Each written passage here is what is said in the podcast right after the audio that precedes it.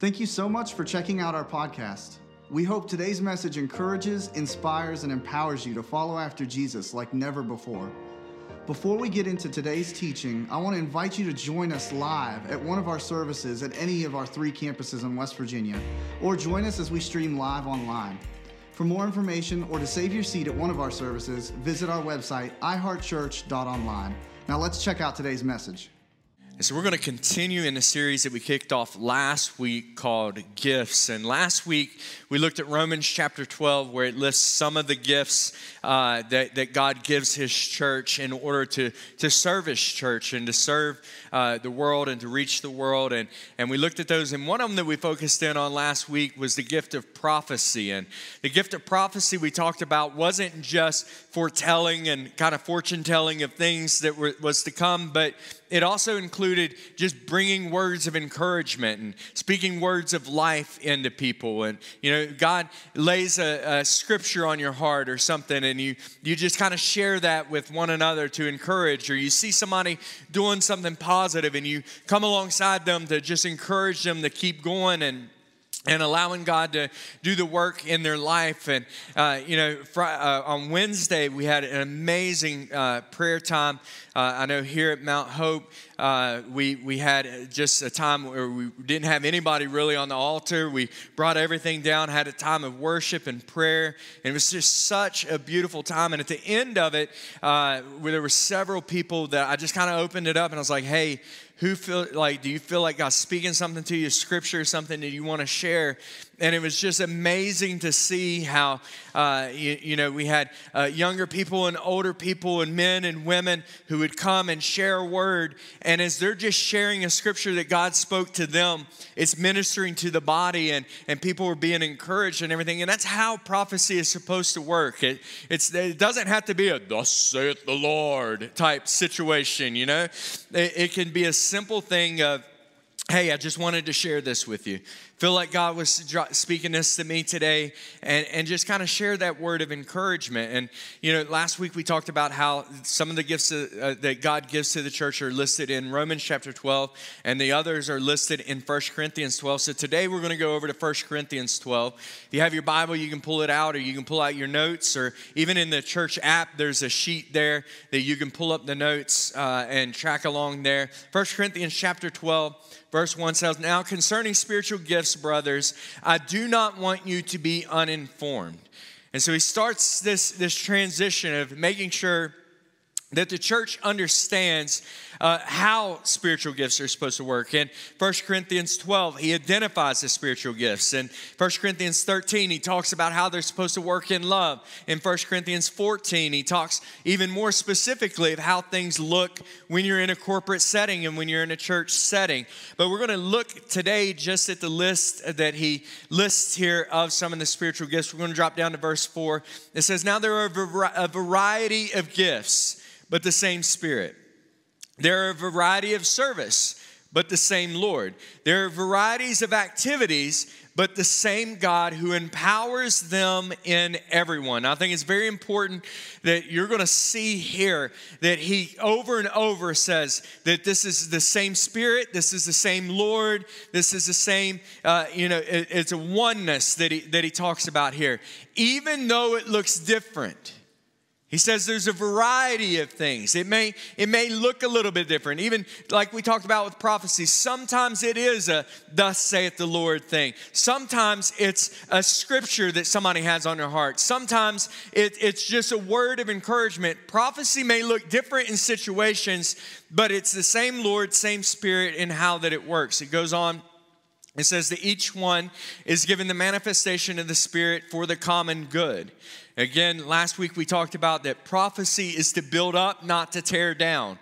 And, and these gifts are used to build the church, not tear down the church. Uh, it says, For to one is given uh, through the Spirit the, the utterance of wisdom, to others the utterance of knowledge according to the same Spirit, to another uh, faith by the same Spirit, to another, healing by one Spirit, to another, the working of miracles, uh, to another, prophecy, to another, the ability to distinguish between spirits, to another, various kinds of tongues, to another, interpretation of tongues.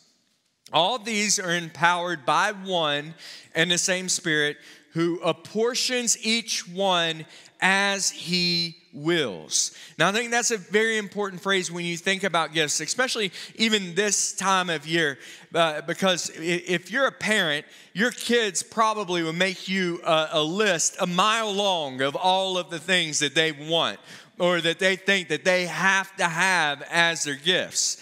But as a good parent, you don't just give your kid everything that they want. Sometimes you have to give them a gift that they need. Sometimes you, you have to say no to a gift because you know that gift would harm them. And, and so then you will what gifts you're going to buy and you give those. Even though your kids sought them, it doesn't mean that you are under obligation to give them. And it's the same way with God. Even though we may seek a particular gift, He's not under obligation to give us that specific gift. God gives the gift as He wills. You got to think that God is living on a much bigger uh, uh, mind concept of stuff than what we are. He, before we even lived one day, He wrote out every day of our life. He it says that before we even lived a day, that He gave us everything that we need for life and for godliness. God has been thinking about your life and planning out your life, and He knows exactly what gifts you need in order to accomplish the things that He wants you to accomplish in your life. It's not by what we choose. It, it said, we read in, in 1 Corinthians 14, he said, earnestly desired these gifts. But again, if you don't get the specific gift that you desire, it doesn't mean that you don't have any gift. Because he talks about how he gives gifts to everyone. And I think one of the gifts that I'm going to kind of focus in on today is the gift of faith because I think faith is a gift that a lot of people don't understand. A lot of people have have uh, taught things wrong on it. I think sometimes the teachings that we have, we have more faith in faith than we have faith in God. And we have to understand, or there's other people who think that they don't have any faith whatsoever because they've been taught, well, if you didn't receive your healing, then that means that you don't have faith. But I can tell you, sometimes it takes more faith to walk through the dark days and still serve God than to get what you want every time you pray. Sometimes it takes more faith to believe that God loves you, even though you're kind of struggling in things, that He still cares for you and you still continue to love Him and serve Him and do the things He asked you to do, even though your feelings and emotions aren't up to, to par. Where if you just got everything that you want, it really doesn't take faith. It doesn't take faith that if you believe, if I do ABC, I will always get D. But it takes faith to keep doing things even when you don't see things working out the, the way that you hoped. And that's what it even talks about in Hebrews chapter 11. It says, faith is the, the substance of things hoped for and the evidence of things not seen. So some of you may think you don't have any faith, but scripture tells us that he gives us faith in Romans chapter 12, verse 3. It says, For through the grace that was given to me, I say to everyone, say everyone Come on, Summersville, say everyone. Among you, not to think more highly of themselves than, than he ought to think, but to think so as to have sound judgment, as God has allotted to each. So each one, each individual, God has allotted a measure of faith. I mean, you think about this, like it takes some faith to believe that a man was born of a virgin in a manger, and that, that, that this baby that was born would grow up, and because of his death, now I can enter into heaven one day, enter into relationship with him. And, and I'll go to heaven one day and, and, and, and serve a God that I've never seen. And that the heaven is going to be far greater than anything I've imagined. Like, that takes a little bit of faith. So God gives us the faith that we need to begin to activate salvation, to begin to activate our relationship with Him, and to begin to activate the gifts that we have. In verse 6 of Romans 12, it says, We all have different gifts according to the grace that was given to us. If one's gift is prophecy, let him use it according to the, uh, the proportion to his faith. And then it begins to talk about if you have the gift of giving, then give it generously. If you have the gift of leadership, then lead. If you have the, the gift of service, then serve. What's he saying? Like, for these gifts to operate, there has to be some faith to take the step and, and, and begin to operate it, to begin to see it work in your life. So, faith is a gift that God gives us, but faith also is the gift that would determine if we use the other gifts that God offers us. Because if we don't step out and speak that word of encouragement, if we don't, we don't step out and serve, many people have been wounded by the church and things, and so they're, they're, they're leery of getting involved in serving in church because they're afraid that they may get hurt again because they don't trust the church. See, here's the thing you don't have to trust the church, you need to trust God. And He says, if I've given you a gift of service, then let Him serve. And we need, we need those connections and things and, and begin to grow. But here's the thing about faith is faith isn't something that God desires that it stays the same, just the measure that He's given you. God desires that your faith will grow. You remember the verses that He talks about if you have faith the size of the, the grain of a mustard seed, that you can speak to the mountain and tell it to be cast into the sea and it will happen. In another place in, in Matthew chapter 13, he talks about that, that same grain of, of, of faith, of mustard seed, and it says, he told him another parable saying, The kingdom of heaven is like the grain of a mustard seed. A man took it and he sowed it into his field, and the smallest of all seeds, when it had grown up, became large, one of larger than all the garden plants, and it became a tree so that the birds could of the air could make nests in its branches. What's he saying? Like, and I think it's even interesting that out of all the seeds he could have chosen, he chose a mustard seed. And he says, This mustard seed, if you plant it, this mustard seed, if you nourish it, if you water it, then it will grow far beyond what you can imagine. And that's the thing that God wants to do is he wants us to grow in our faith in his walk in our walk with him. I think one of the areas specifically that God has dealt with me over the course of my life is in the area of finances and trusting God for more in my finances and the resources that I have. I, grew up without a whole lot. My, my dad worked two jobs and my mom worked and everything, but yet we, we didn't have very much. We, we still uh, received clothing vouchers and food stamps and different things like that. I got one pair of shoes a year, and that one pair of shoes that I got was at, at the time when we got clothing vouchers. And it wasn't Nikes and it wasn't anything, it was like the cheap generic stuff that you could get at Kmart because there wasn't even Walmarts or Targets or anything around then. It's just like whatever you could find. It was the fake. I remember when everybody had the Reebok pumps, I had the Spalding, and it had a little basketball that looked like a little pump, but it didn't do anything. I still on a basketball court would bend down and pump that thing up and take somebody to the hole and school them, you know? It didn't stop me. Just imagine how good I would have been with Reebok pumps, man. I just. I've been faking it the whole time. But I knew like that I, I, there was a tendency to hoard and to hold on to things and, and not to give or, or to be afraid of, of letting things go. There's so many things that god has done in my life of, of asking me to, to release things not just money but i remember one time when uh, i had been given a guitar and it was like a really nice guitar like a $1500 guitar that i had bought and i knew i could never afford another one of those and so when we started at church here, I know this might be hard for some of y'all to believe, but I actually led worship and played guitar uh, as we started the church. And the minute I got off the altar is when the church just blew up. Like, I mean, it just multiplied. Everybody started coming in. Jamie talked about how great the worship was as soon as I was gone and all that. But I remember having that guitar and I wasn't using it. But there was part of me that I couldn't let go of the guitar because I'll never get another one like this again. And what if I need it one day? What if I, I need to do this again? And, you know, and I, I may pick it up every six months or so and, and play it a little bit. And God began to deal with me. You need to give that guitar away. You need to give that guitar away. You need to give it. You need to give it. You need to give it. And I wrestled with God and I argued with God for about two months and didn't want to release that guitar. And then finally, I released it. And I'm telling you, nothing happened. Nobody came and bought me a $5,000 guitar because I gave that. But there was something in me that changed. Like I didn't I didn't want to hoard anything. And it's something that, you know, especially when you grow up without a whole lot, it, it's, it's like a poverty mentality.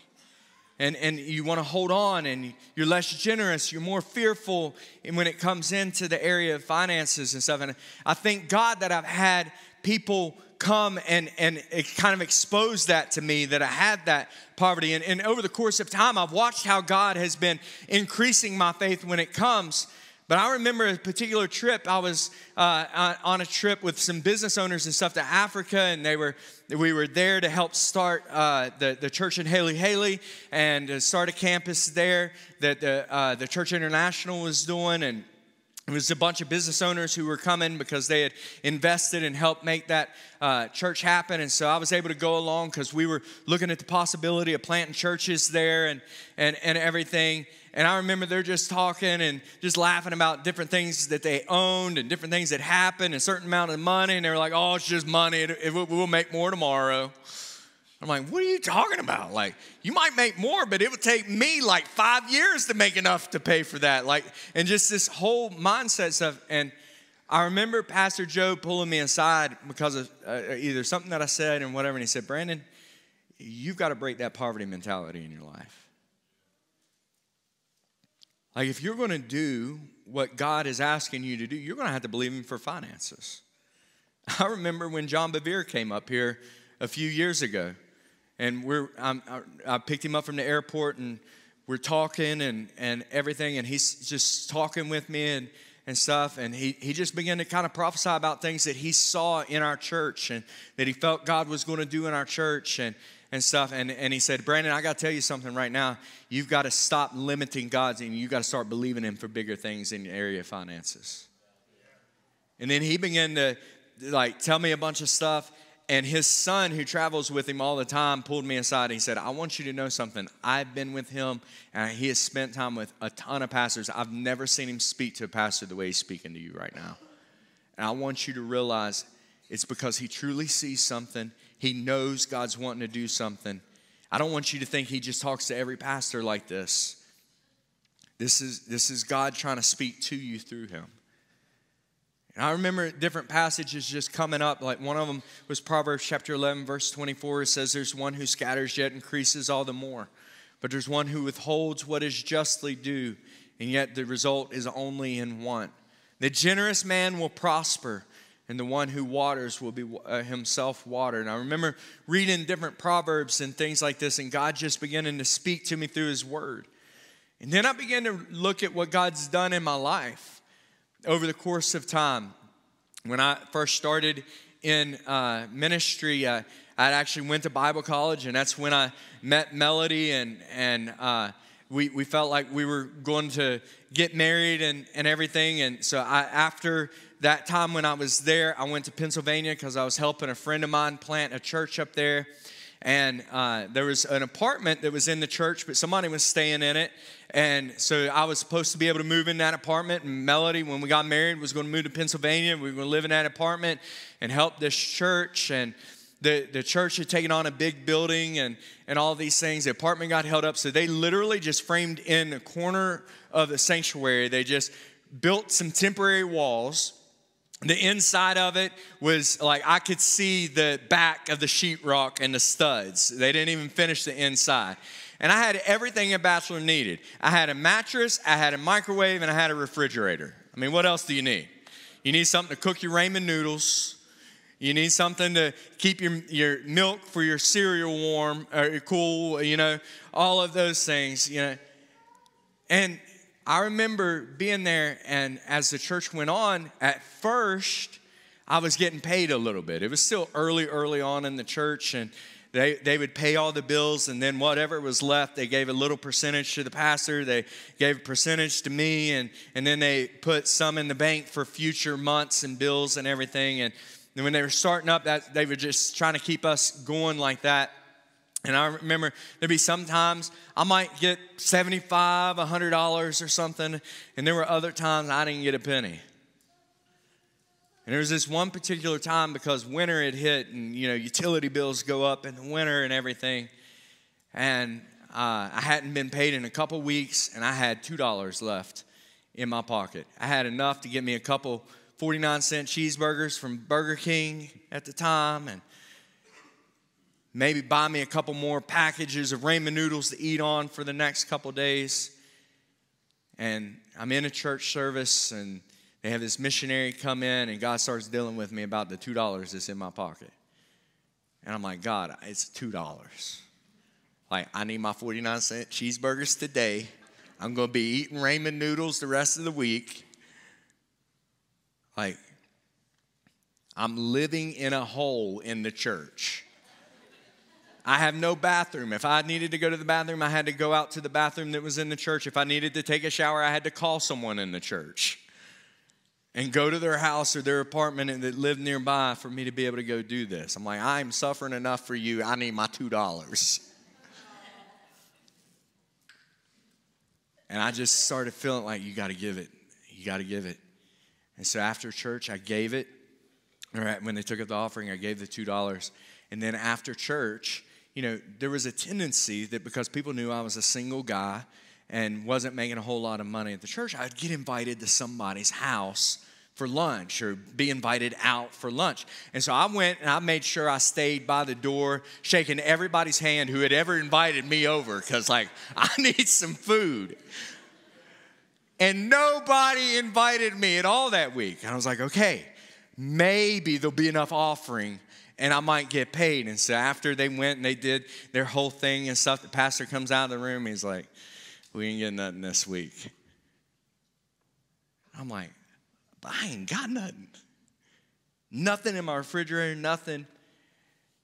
And I remember hearing a knock. I went back to my, my little hole in the church and laid down on my mattress on the floor and and I remember hearing somebody knock at the door of the church, and I went to go see who it was, and it was one of the uh, families, somebody who attends the church. And so I opened up, I was like, hey, y'all forget something? You know, and stuff is like, hey, listen, God told me to do this at church, but I didn't, I didn't listen. And he handed me a $50 bill.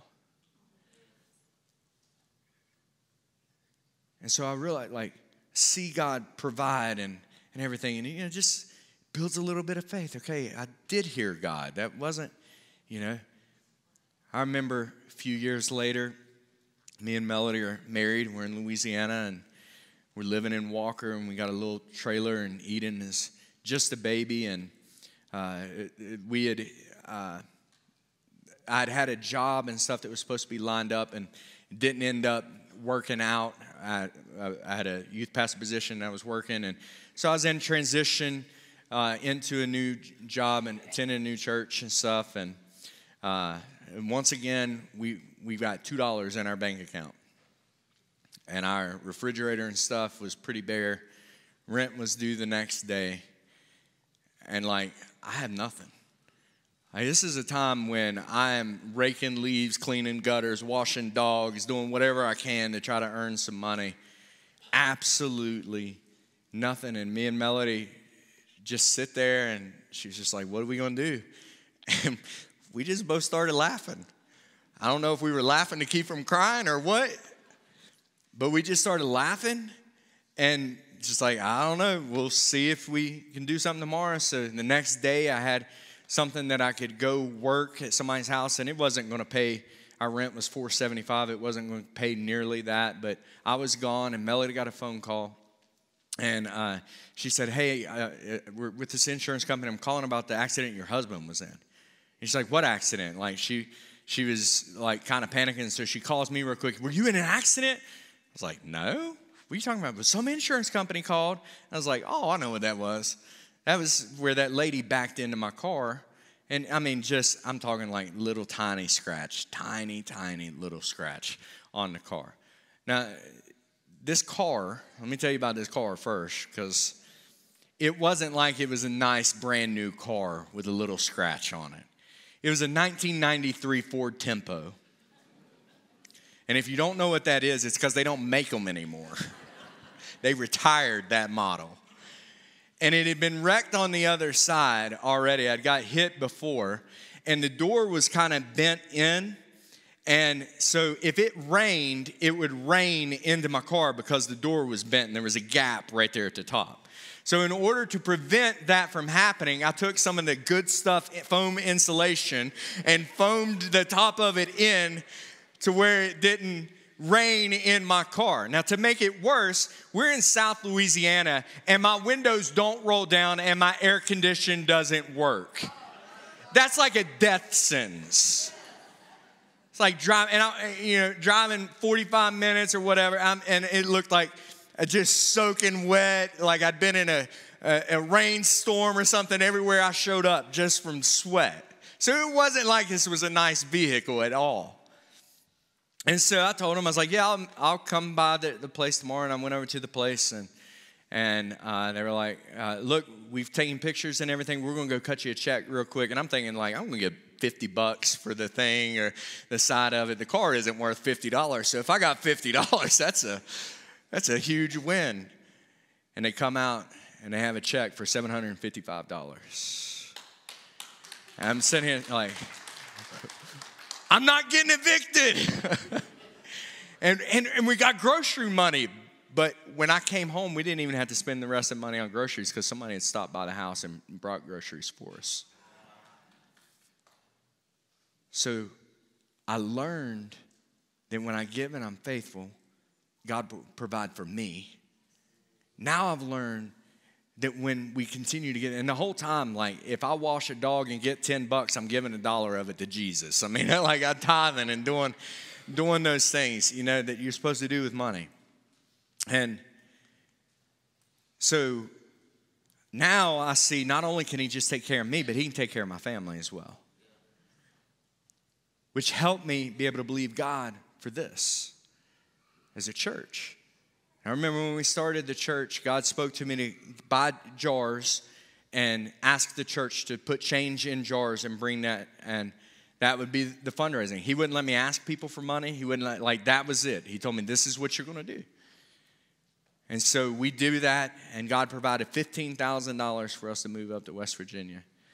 And we get up here and that, that $15,000 is for me and my family of 5 to live on plus to start the church. Like find a building, find sound equipment, find all the different things that you need. That's not a whole lot of money. And I watched how God consistently just provided over the course of time.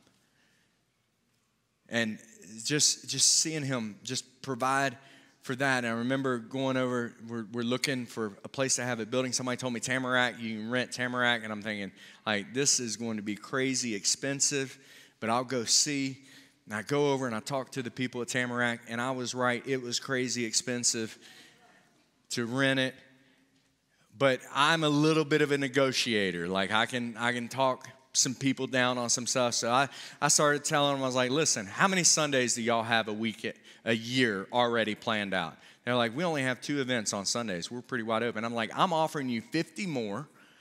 And then the next year, I'll take all 52. Like, I'll give you consistent income every Sunday. And we're going to bring hundreds of people into your building. Now, at this time, it was us, the Woods, and the Princes. That's not hundreds of people, but I didn't let them know that. We're going to bring hundreds of people here. They're going to be buying your coffee. They're going to be buying your food. They're going to be shopping here. Like, this is going to be a beneficial thing to you and stuff. And I talked them down to a third of what they wanted originally. And I'll tell you what, I still, it was hard for me to sign that contract and stuff to do that. But week in and week out, I saw how God consistently provided every week for what we needed to be able to do that.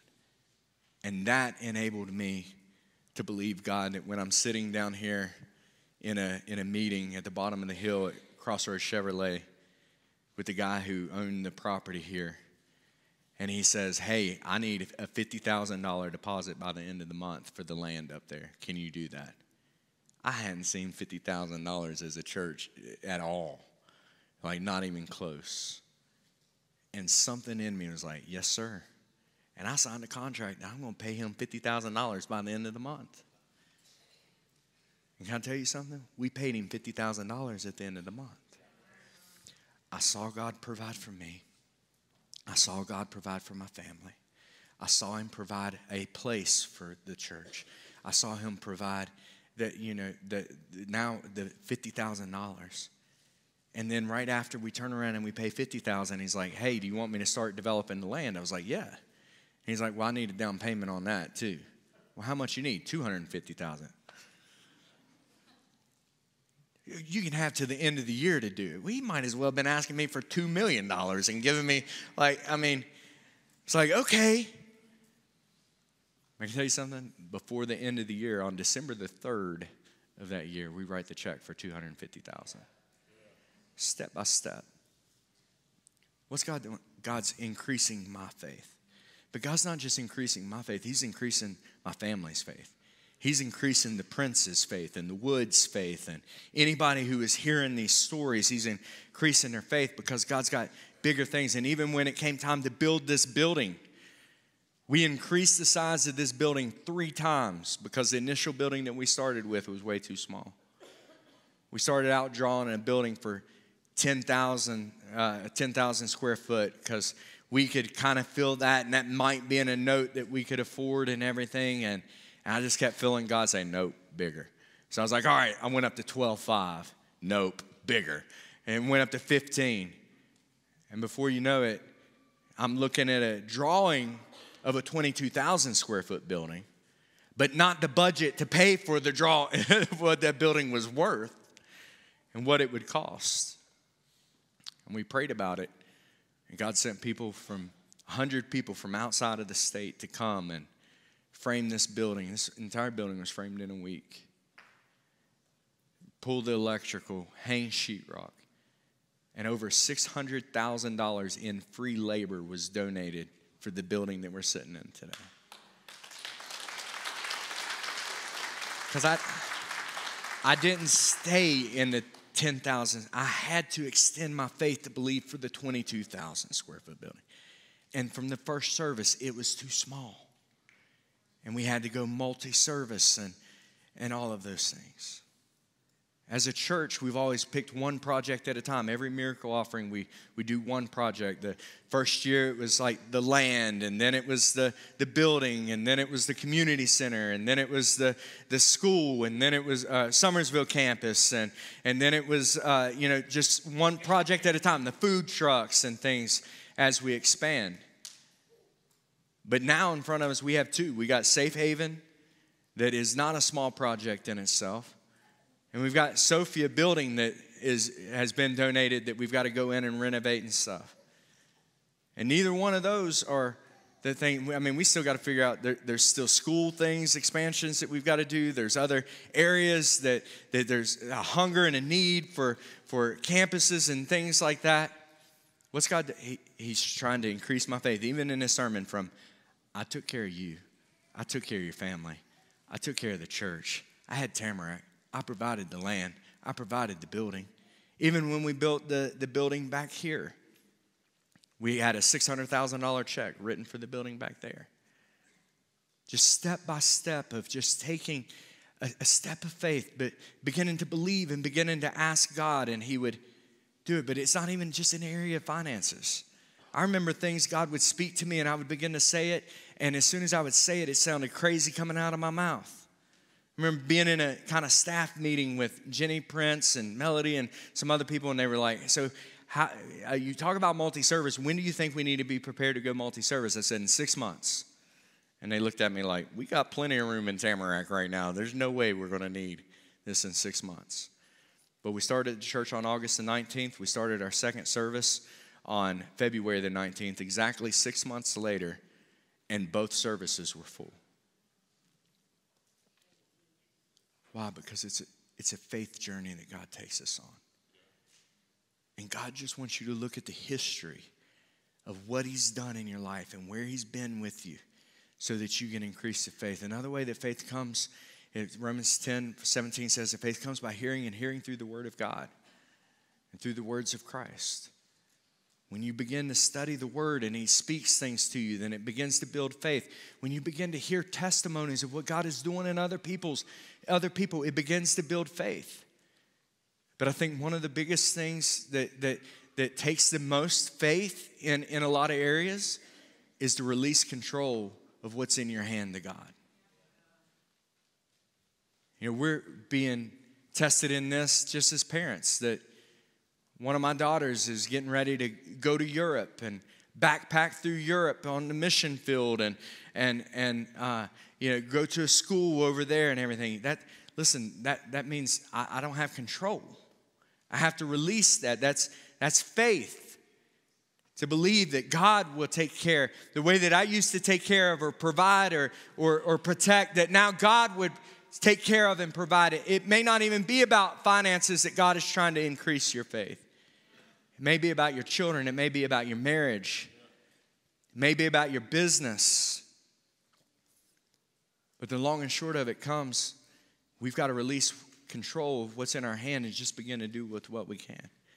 Matthew chapter 14 is a story of where Jesus feeds the multitude with one little boy's lunch. And when that boy held on to his lunch, he was fed. But when he put his lunch in Jesus' hand, Jesus performed miracles and the multitudes were fed. Thinking about Safe Haven. With Safe Haven, we just know we can't just go in and just change the drug addiction problem and stuff that's in the area.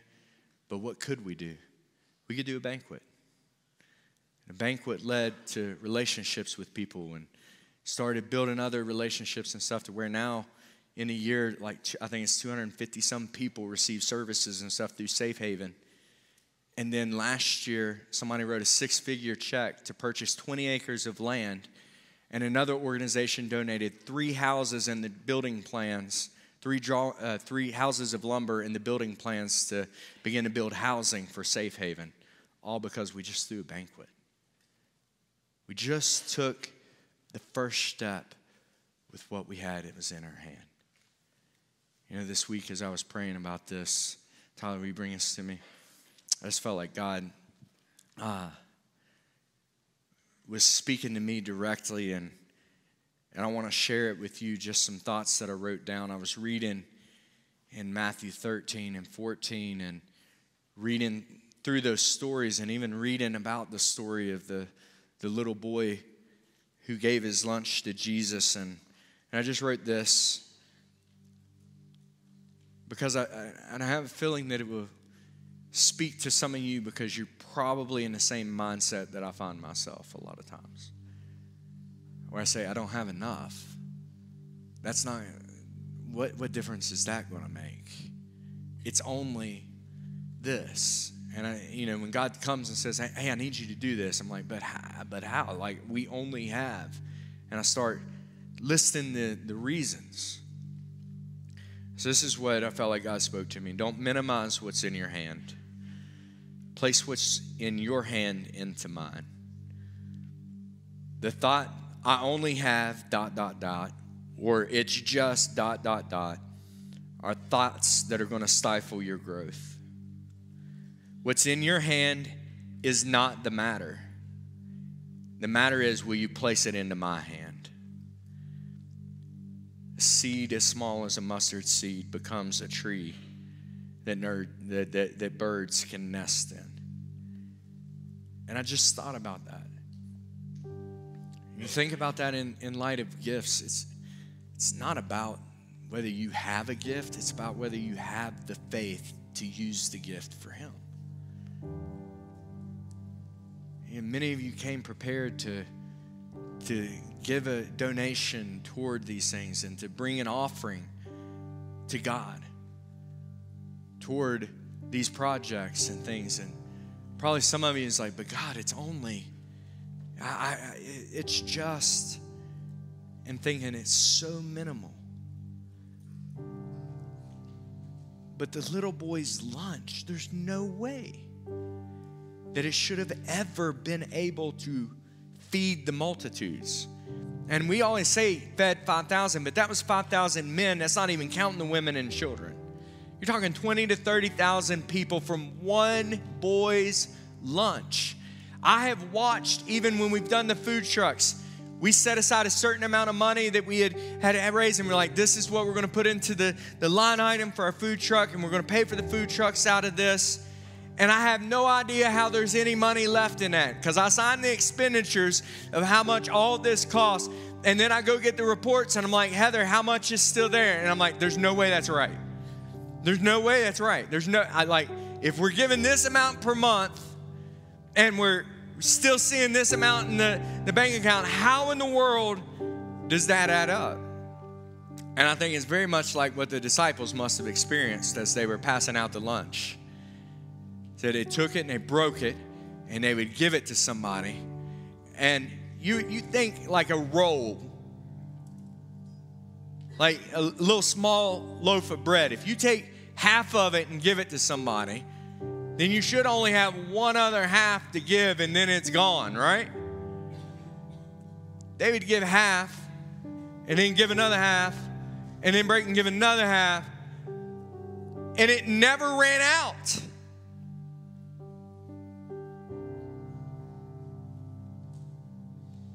Why? Because they took what they had and they put it in the hand of Jesus. I had somebody ask me before this, and I don't, I don't know if they're sitting in the service now or not. They asked me, and they were like, you know, what do I do? I, I, I think there's this amount of money coming, and I don't know, though. I have no idea how it's coming. So we don't even know if the amount that we want to give, that there's going to be amount, enough money to be able to give. The little boy offered his lunch. The widow woman with the cruse of oil, she had enough. She said, I only have enough to feed me and my son, and then we're going to die. But it never ran dry. She had no assurance of tomorrow. She only had the assurance of who held her tomorrow. And she trusted that if you're going to be able to provide the little bit of oil and the flour that I have now, then you'll provide it for me tomorrow. And you'll provide it for me the next day. And you'll keep providing it for me.